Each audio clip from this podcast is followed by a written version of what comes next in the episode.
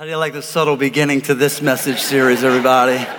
It's going to be a great day. If you would grab your worship guide, turn to the center so you can take some notes with us. If you're unfamiliar, your worship guide really is a guide. It helps you to find your way around here. A little letter from me, some details about what we do as a church on the back, a place to take notes in the middle so that you can keep up with us. If you're more tech savvy, you're like, you know, I, I haven't written with a pen in years, you can go to onehopechurch.com today, click on today's message notes, and you can follow along in detail with us for the message. I, I actually enjoy going online because it kind of gives me a heads up on when the pastor is going to finish up up the message, everybody, all right? And so it's going to be a great day. And uh, with 2020 kicking off, we thought it would be a great time to focus on something special to start the new year off with a new series simply titled Habits, to talk about how little things really lead to new possibilities in our lives. And over the years, over the years, I don't know if you've done this, I've, I've read many, many self help books. How many here have read a self help book before? Come on, like how, how to do this and how to do that, find a new leadership in this environment. And so today, today I'm going to actually give you a few points, you know, very much out of the Bible, but I'm actually going to quote a few mentors that really shaped my ideals and my, my thoughts concerning habits. And I thought right here at the beginning of the message, I'd tell you who they were so that when you hear it, you say, I think he got that from, and I did. I got it from them. That's what I did. And, and today I'm going to help you to uh, kind of focus on it. A couple of books that I've read recently that have helped me to develop habits is uh, The Compound Effect by Darren Hardy, Atomic Habits by James Clear, any stinking book by John Maxwell, everybody. All right, he's written like 60 of them. And then I often listen to Pastor Craig Groeschel as a, as a mentor, someone I've been able to meet and spend time with. And each of these individuals live exceptional lives when it comes to habits and how they interact with the world and the little things they do. I love the opener because it shows us how just one little domino, if you stack just enough momentum behind each domino, when it gets to the bigger domino, it falls and it falls and it falls until the large things you want to happen in your life actually are fulfilled because of the small daily things that we do. Some may say, well, Pastor, why, why do habits matter so much? If you're going to take some notes, you might want to write this line down. Habits matter so much because successful people do consistently what other people do occasionally. Successful people have figured out a way to do the, the small things. And so, if they want to grow spiritually, you find someone who's phenomenal, living a phenomenal spiritual life. What you find is they do consistently these little things that other people kind of do just a few times a year. Find somebody whose finances are just like amazing, can't believe how successful they are financially. Well, you find that they do some small things consistently that other people only think about once or twice a year. You can follow that along to physical life. You find somebody that's a specimen. Come on, man or woman, you're like, ah, oh my gosh, somebody like your pastor, okay? now, y'all did not have to laugh that hard. May the Lord forgive you later, okay?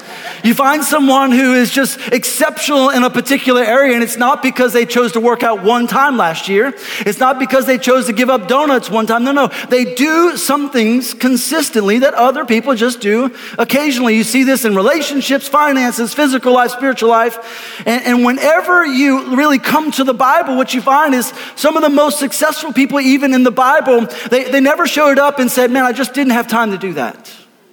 You, you never find Jesus saying, Oh, I wish I could pray more. Instead, what you see is Jesus regularly withdrawing from the crowd, regularly hitting pause on the party, everyone, right? And going to quiet places to seek God. If I'm the Apostle Paul, who was the most prolific writer and church planter of the entire New Testament, and what he did consistently was use his time to go into the synagogues to preach the gospel and then to go to the Gentiles to preach the gospel. He had this habit, the Bible says, of going to specific places at specific times to reach people for the gospel. And then even when he was in prison, he had the habit of writing letters. Thank God the Apostle Paul wrote some letters. Aren't you glad? Two thirds of the entire New Testament of your Bible are letters that the Apostle Paul wrote, many of them in prison. He found a way to utilize the small moments in his life to make a huge difference. And I believe that it's important for us to recognize this. Sean Covey says that our habits, our habits, will make us or break us. We become what we repeatedly do. So often we look at our lives and we see one mistake and we let that one mistake define us. No, no, what we want you to understand today is one mistake doesn't have to define your life. It's what you do consistently that defines who you actually are. See, perfect timing, I think this is probably the perfect timing to talk about this because in the new year, we're all writing out our resolution list. I talked to a friend last week. He says, Every year on Christmas Day, I, I write out my goals for the new year. Christmas Day? Really? On Christmas Day, I'm partying, everyone right? Come on, the kids are dancing. They just got all their toys that they've been peeking and trying to figure out where they go. And he's like, no, every Christmas day I take time and I, I give him a hard time because I love him so much. He's a dear friend of mine. I'm like, really? I, I wait till I pray for 21 days before I write anything down. Because I find if I write anything down on Christmas Day, I lose it a little bit later. I have to wait to focus myself. But this is a perfect time because we're all writing resolutions. But I, I hate to tell you this, but 92% of New Year's resolutions will fail, and they'll fail by February 1. That's not an amen moment, is it? Right? It's a it's an oh me, I can't believe that happens. Why? Why? Because we we start with the wrong focus. We start with the result in mind, and it leaves us feeling like the apostle Paul, Romans chapter 7. It'll be on screen. Listen to what he says. He says, "I don't really understand myself." For I want to do what is right, but I don't do it. Instead, I do what I hate. I want to do what is right, but I can't. I want to do what is good, but I don't. I don't want to do what is wrong, but I do it. Come on, say it with me. I do it anyway. It's what happens to all of us. We find ourselves like the Apostle Paul. We want to stop eating junk food. We want to stop procrastinating. We want to stop overspending at Target. Come on, ladies, where you at, right? My wife says, I go in and I'm just going to get milk, and somehow we end up with 74 items. But listen to what the Apostle Paul says next. He says, I struggle with all these things. Now, this is the great Apostle Paul, still struggles. That's good news for us. He says, Oh, oh, what a miserable person I am. He takes all of his interactions and now he internalizes them to his own identity. He begins to define himself by those things. He says, Oh, what a miserable person I am. And then he asks a great question and answers it for us Who will free me from this life that is dominated by sin and death? Thank God. The answer, would you say it with me, is in Jesus Christ our Lord. Right in the middle of his struggle, he says, You know what? I have all these things that I struggle with, as each of us do, as your pastor does. We all have things that we want to get better at, things that we want to grow in. We, we have goals and goals and goals and goals, and we write them down and we struggle to achieve them because quite often we're focused on the wrong thing. Well, the Apostle Paul says, when I go through that, I tend to begin to see myself in a way that isn't healthy. I begin to look at myself in a way that God never intended for us to look at ourselves. And and so today, what I want to help you to understand is that there are some reasons why we don't succeed. There are some practical reasons why, why we struggle in the, this area of our lives. And I want to give you three reasons and give you some practical thoughts under each one to help you to begin to grow in this particular area of your life. Because I don't know about you, I want to be better in 2020 than I was in 2019. Come on, it's a great day to say amen. You want to say it right there, right? Hey, listen, I want to be better. I, I have told you guys very consistently that as I get older, I plan to get better looking. Can I get an amen? Some of you may be planning on decline. I am not. I am not planning on decline. I'm planning on, as my daughter tells me, Dad, what's coming in right there? Is that gray? I told her to get thee behind me, Satan. I want to help you to be better because there's lots of reasons why we don't succeed. Why, why, why, why, why do we generally fail? I'll give you the first one. Number one, we tend to focus on what, but don't understand the how. We put all our attention on what we want rather than how we're going to get that thing. And so most people, we wake up and say, man, I want to be healthy. I haven't met anybody that says, man, I'm shooting for high cholesterol this year. like, I haven't met anybody when they talk about their money, do, do they say, you know what, like, uh, I'm planning on doubling my debt in 2020. Look out. I mean, look out, debt, here I come. You know, like, no, no one says those things, right? Why? Why? Because we all have lofty goals. Many of us would say, man, my, my goal is to enjoy God, and my goal is to make a difference with my life. And all those things are excellent things, but quite often we focus on what rather than how. Let me say it to you this way most of us have similar goals but vastly different results. Most of us would write down very similar things. I, I want to I wanna, I wanna be this way. I want to go this way. I want to do these things in my life. But unfortunately, we have vastly different results. James Clear, he, he says in his book that winners and losers, successful and unsuccessful, they all have the same exact goals. We all literally have the same exact goals. It's just how we approach those goals and what we do. Like every sports team. How many of y'all know that the Saints didn't set out this year and say, hey, we're going for fifth place? Come on. Go Saints. Go Tigers. How many of y'all saw Tulane the other day too? Come on, cranking it out, winning it up. Uh, some of y'all old school New Orleans, you know Tulane. You got to root for them a little bit more than LSU, right? Some of y'all confused, don't know what I'm talking about. My grandfather would go to a Tulane game far before he would go to an LSU game. The history of the city, he loved, he loved Tulane. And uh, if you go way back, you can actually see that Tulane and LSU played a few times until it was really bad for Tulane. see, goals, goals don't determine success, systems determine success.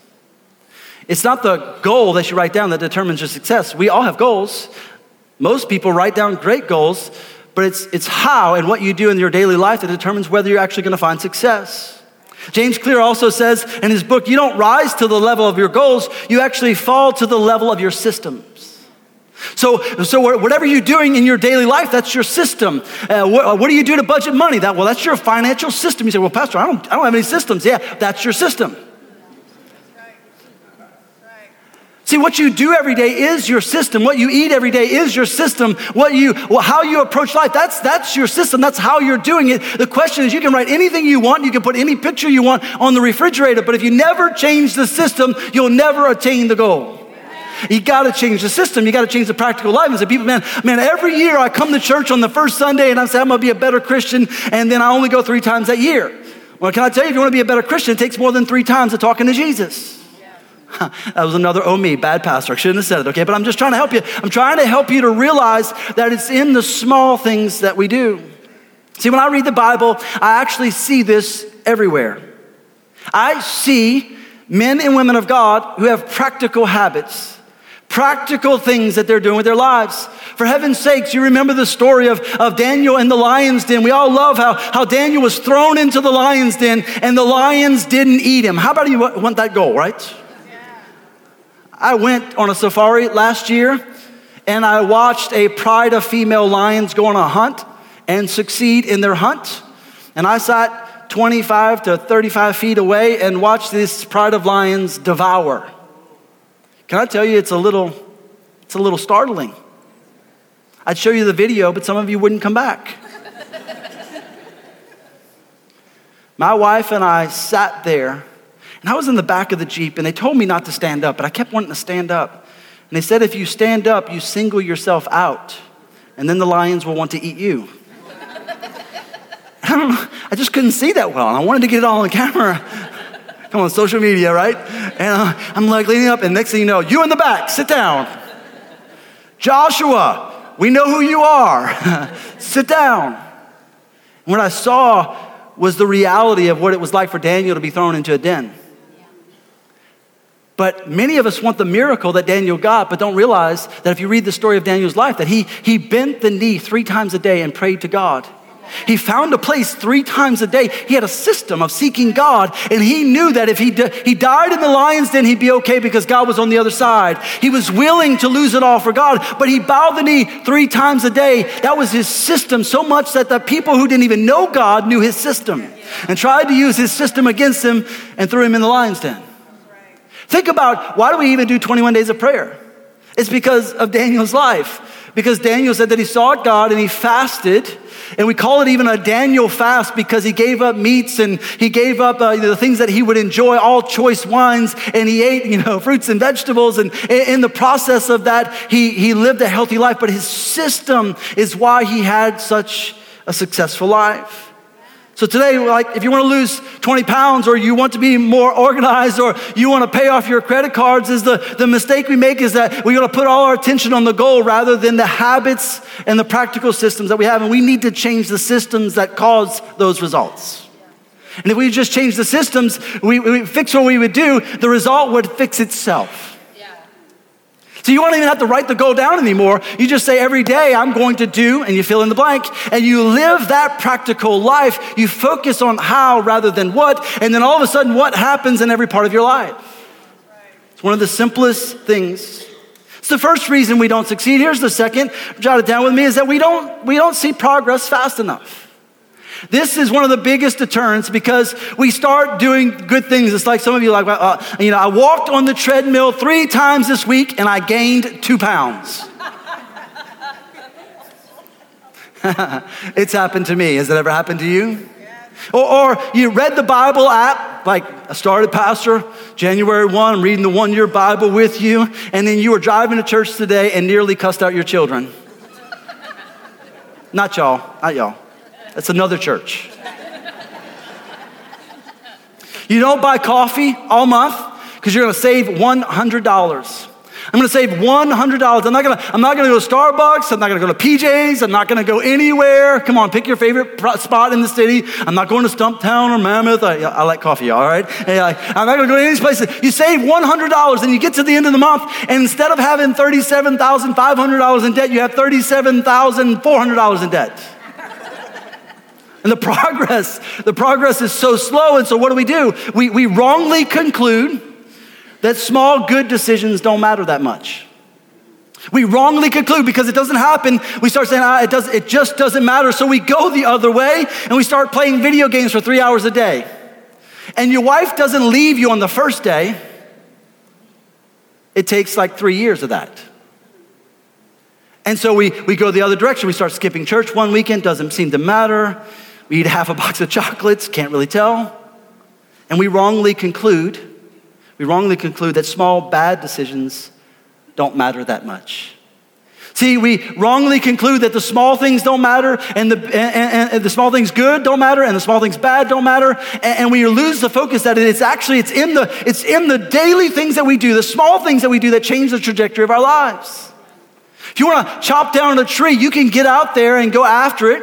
You can spend the whole day, you can spend weeks in a row and have calloused hands and sore muscles, and you can, you can try to do it as fast as possible and, and quite possibly lose your life trying to chop down the tree. Or you can sharpen the axe every day and go outside and just swing it five times. And eventually, eventually, you won't, you won't tax yourself, you won't overwhelm yourself, you won't even get any calluses from five times a day. You won't get any blisters. You won't even be sore. But I guarantee you, if you swing that axe five times a day, that eventually the tree will fall. Amen, everybody? Eventually it'll change. And so it just takes the small things that we do. And our life, our life is the sum total of the small decisions that we make. This is so important for us to realize, and that is ultimately, if we want to change, we have to start looking at the small decisions that we make because the result that we have today is, a, is the result of the small things that we decide daily. See, small decisions, small bad decisions, they rarely wreck the life all at once, but over time they add up. And small good decisions, your hard work, your discipline, your sacrifice, your faithfulness, they're not being wasted either. Can I tell you? Your good decisions are being stored up for you. The small incremental things that you're doing, the Bible says that you reap what you sow. And so when you start stacking up good stuff, God starts saying, Oh, look out, good things are coming. We have this tendency, we have this tendency while we're in the waiting season for it to happen to wrongly conclude that it doesn't matter what we do today, and it does. Think of it this way. I don't know if you've ever boiled water. If you sit to watch water warm up to boil, you, it's kind of boring, right? You start and maybe the water's at 80 degrees and you're kind of sitting there and it's 85 and then it's 90, it's 100, it's 110. The water, I mean, it's a few bubbles, like bubbles. That's what my mom used to always say walk by and see what's happening with the water. Mom, there's some bubbles. Well, tell me when it's boiling. Well, bubbles have been there for a long time. And you get to 205 degrees and you get even to 211 degrees. And can I tell you, that's some really hot water. But it's not until 212 that the water begins to rumble. And some people, some people will show up in your life when you're around 205. And they won't realize how long you've been doing the subtle things, how long you've been, been faithful in the little thing. And, and, and all of a sudden, in the next day, you hit 212 and your life is boiling over with blessing. And they think, oh, they just, I mean, their daddy just gave them that. They didn't, I mean, they're, they're just an overnight success. Can I tell you, there's no such thing as an overnight success. Somebody had to turn the fire on, right? Someone had to turn it on. Someone had to light the match. Someone had to get the fire going. And they had to put the pot in place and they had to keep the pot there when it didn't look like it was going to work. I'm preaching better than some of y'all amening right now. I'm telling you. But here's the deal. Some of you, you've been waiting for God to show up, and the reality is you just need to keep the pot on the fire. You need to keep your life in the right place. You need to keep your life around the right people. It may be that you need to throw some things out of the pot. If you'll do that, you'll begin to see the water get warmer. You'll begin to see things change. See, many people don't see you overcoming self doubt, they don't see you failing and starting again. They don't see you praying. They don't see you sacrificing. They don't see you enduring criticism. They don't see your early mornings, your late nights, your grind, your persistence. They don't see the private price that you pay. And so they wrongly conclude that you're just, you just got it all easily. Tell you what I want you to understand is that some of you have been working hard for some things. Don't stop. Don't stop right before the miracle shows up. Don't stop right before the water starts boiling. Don't stop praying before your kid gets saved. Don't stop praying before God shows up on your behalf. You've been studying for years and years and years to be that doctor. Let me tell you, God's got a calling in your life to bring health and, and to, be, to meet people in a tremendous way. You need to just keep paying the price. Amen, everybody? See, see the world. See, it's the things that no one sees that bring the results that everyone wants. It's the things that no one sees. It's the moments loving your kid when it's hard to love them. Can I be real with y'all sometimes? We were so excited about having kids. God knows I didn't know how, how, how fun they were going to be and how hard it was going to be. And see, if they told me how hard it was going to be, we probably wouldn't have had any. My dad just said, Oh, they're so fun. When I was a youth pastor, I spent the first seven and a half years uh, of my pastoral career as a youth minister. And my dad, as soon as I, when I got married, he's like, hey, when y'all gonna have kids? When you gonna have kids? You need to have kids. Like, we need to have kids. I said, Dad, I know what they turn into. He said, What do you mean? I said, They turn into teenagers, and I don't want any. At the time, as a youth pastor, I had over 100 teenagers. And just keeping them to keep their pants on was a, was a, that was a, Welcome to One Hope Church, everybody. you remember when you were 16 too. It's the small things. Think of Galatians chapter 6. Read this verse with me. Come on, every voice in the room. They're going to put it on screen. Come on, every voice. It says, Let us not become weary in doing good. For at the proper time, we will reap a harvest if we do not give up. Hey, don't become weary. Some of you say, Well, I just started. Well, then you're not tired. Praise God. Keep on going. It's a new year. Go for it. But here's the deal. You can't, you can't let yourself get weary in doing good. It's now's the time to, to push forward. You're going to reap a harvest if you will not give up.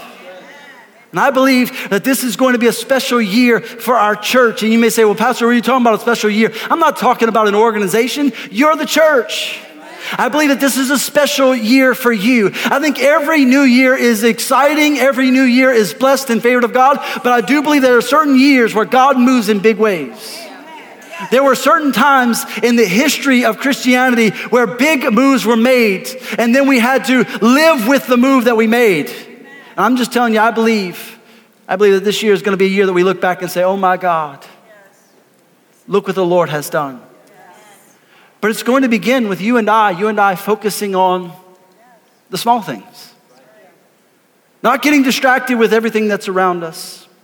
So, we tend to fail because we focus on what but don't understand the how. Secondly, we, we don't see progress fast enough. And thirdly, we tend to fail because our distorted identity sabotages our success.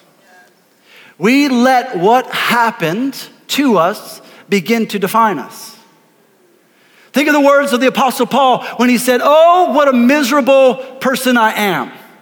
He looked at all of his mistakes and began to see himself as his mistakes.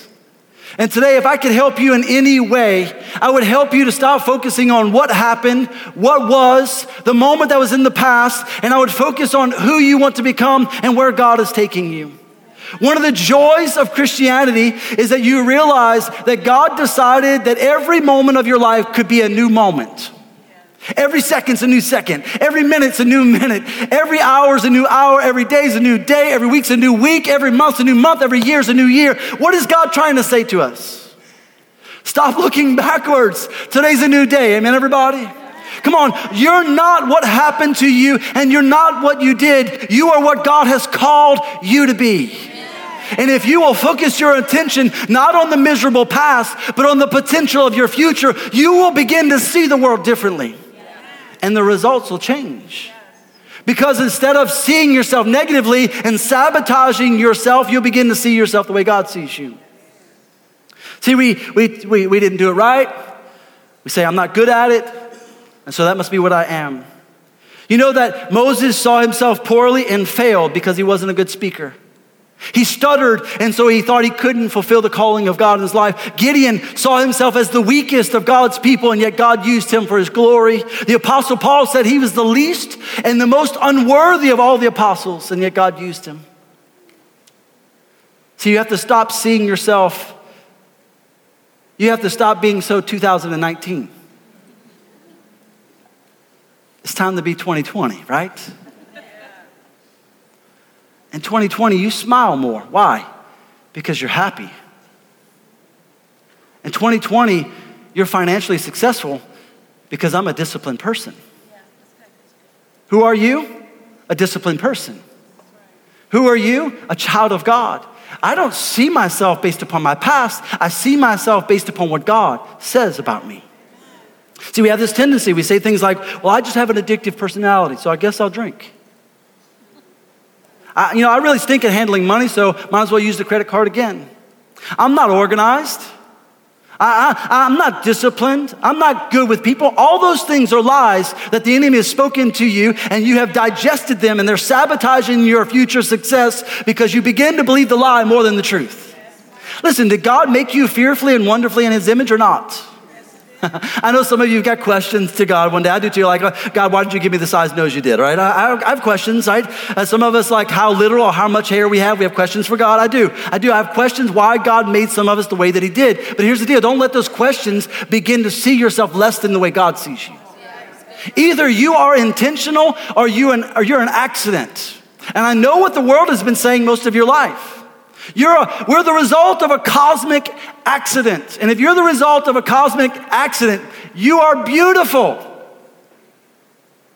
The re- reality, the reality is, in order for you to be beautiful, it couldn't have been an accident. As you look in this new year, I want you to see yourself more intentionally than ever. I want you to see yourself the way God, the way God sees you. See, an unhealthy identity creates unwise habits, and unwise habits reinforce an unhealthy identity. Say it again an unhealthy identity creates unwise habits, and unwise habits reinforce an unhealthy identity, and you begin this backward cycle of life. You made a mistake, you begin to define yourself by that mistake, and so then you're a mistake. And so I must just, I, I have to keep making mistakes. And today I'm here to tell you in this new year, we're going to break that cycle. Amen, everybody? Amen. We're going to see ourselves the way God sees us. I want to encourage you, I want to encourage you to take a different approach this year. Most people create what we call do goals. I want to do this. I want to read that. I want to get more sleep. I want to encourage you to do the opposite. No do goals. I want you to write down who goals. I want you to write down who you are, who you're becoming. Don't write down the list of things you want to do. No, no, write the person that you're going to be. Because if you'll change who you are, you begin to change the things that you do. When you know who you are, you know what to do. People say, Well, Pastor, why are you so honest? Because I'm a Christian. Pastor, why are you kind? Because I'm a follower of Jesus Christ. On the days I'm not kind, those are the days I've, I've stepped away a little bit from the character and the nature of Jesus. Amen? You want to know how I can tell if I've spent time with God? I can tell by how angry I get about things. I'm not talking about a godly anger. I'm not talking about someone who's, who's been taken advantage of and that frustration. I'm talking about the, the anger that shows up in our lives. When that happens, I begin to realize, wow, I've, I've drifted further, further from who I'm supposed to be. A friend of mine was recently telling me about a story. Uh, I have quite a few pastors that are friends, and uh, they were sitting in their office, and while they were in the office, they were looking out the window, and when they were looking out the window, they saw two teenage boys engage in an all-out fist fight. And when they saw it, their first reaction, he said, the first reaction was to be like 10th grade boys.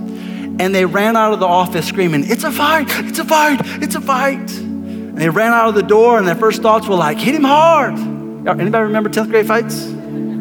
Hit him again. And they were like almost egging these teenage boys on. And then both the pastors looked at themselves in the same moment and they said, We're adults. Not only are we adults, we're Christians. Not only Christians, we're pastors. What are we doing out here? And they broke up the fight. And I thought, what a, what a compelling thought. How that when we lose sight of who we are, all sorts of things are acceptable. But if you remember, if you remember who you really are, it changes the things that you do. Here's our closing passage of scripture, Romans chapter 6 and verse 6. He says, We know, we know that our old sinful selves were crucified with Christ so that sin might lose its power in our lives. We are no longer slaves to sin, for when we died with Christ, we were set free from the power of sin. Now you are free. You are free from your slavery to sin, and you have become slaves to righteous living. Who are you? You're a child of God. Who are you in Christ? You're forgiven, you're redeemed, you're an overcomer. Listen, listen, I, I need you to hear this. You have to begin to see yourself the way God sees you. So I showed you the unhealthy, here's the healthy. A healthy identity creates positive habits, and positive habits that reinforce a healthy identity. And all of a sudden, you get to the end of 2020, you're like, oh, look what the Lord has done. Look what God has done. So, who do you want to become? Who do you want to become? I want to encourage you in these next 21 days to ask God, God, who should I become? How should I grow? What do you want me to look like? And the more you look like Jesus, the better you'll become. Almost 16 years ago, I read a book that challenged me to write my own epitaph. That's what's going to be on my gravestone. What would I want the world to say about me? And in that moment, I had to come back and say, Who do I want to be?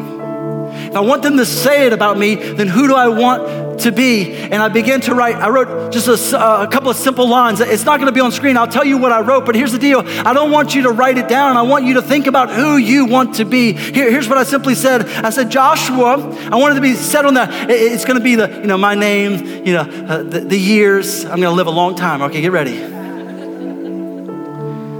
Joshua walked worthy of his calling. That'd be the first line. With God, by endeavoring to know him more intimately. With family, to live selflessly in love, relationship, and provision. And with life, to be mission driven and life giving in every opportunity. I just decided what kind of person I want to be. You may say, well, that's pretty vague. Well, there's some more details. I didn't give you all of them. But I wrote the goal pretty clear on who I want to be. As we close today, that's the question. No single action changes your identity, but multiple actions over time changes how you see yourself and eventually changes you. Would you bow with me as we close in prayer today? It's the question of the day. Who do you want to become? Not what do you want to do. Who do you want to be? With every head bowed and every eye closed, as we are beginning this new year of 2020 in this moment, if you're here today and you've decided to be here because you want to change the trajectory of your life, I want to honor that decision to be here, but don't stop short because the Bible is very, very clear. You're one prayer away from changing everything. And if you'll surrender control of your life and say, I want to become like Jesus today, uh, if you set Jesus as the goal of who you want to become life, everything this year will change. With every head bowed and every eye closed, I won't embarrass you. I won't ask you to stand. I will not ask you to come to the front. But if you're here today and you want to make Jesus the Lord and Savior of your life, would you whisper this prayer? I'll say the words. You say them right after me. Lord Jesus, Lord Jesus, I'm giving you my life. And I'm asking you to be my Lord and my Savior. God, would you forgive me for my sin? Would you forgive me for trying to live this life on my own? And God, would you give me the power to follow you all the days of my life? In Jesus' name just a moment longer, would you focus on prayer? Heavenly Father, thank you for every person on the sound of my voice, those who just made the decision to follow you, those who are following you for many, many years. God, I pray a blessing over this year that we will become the people you've called us to be. That God, we will follow you consistently in every area of our lives. That God, we won't follow you occasionally. We will be a light in this world because every day we will have the habits and the disciplines that look like you. And God, I bless every person here today. I thank you for them. We thank you for this time today. In Jesus' mighty name. The church said amen together. Amen and amen.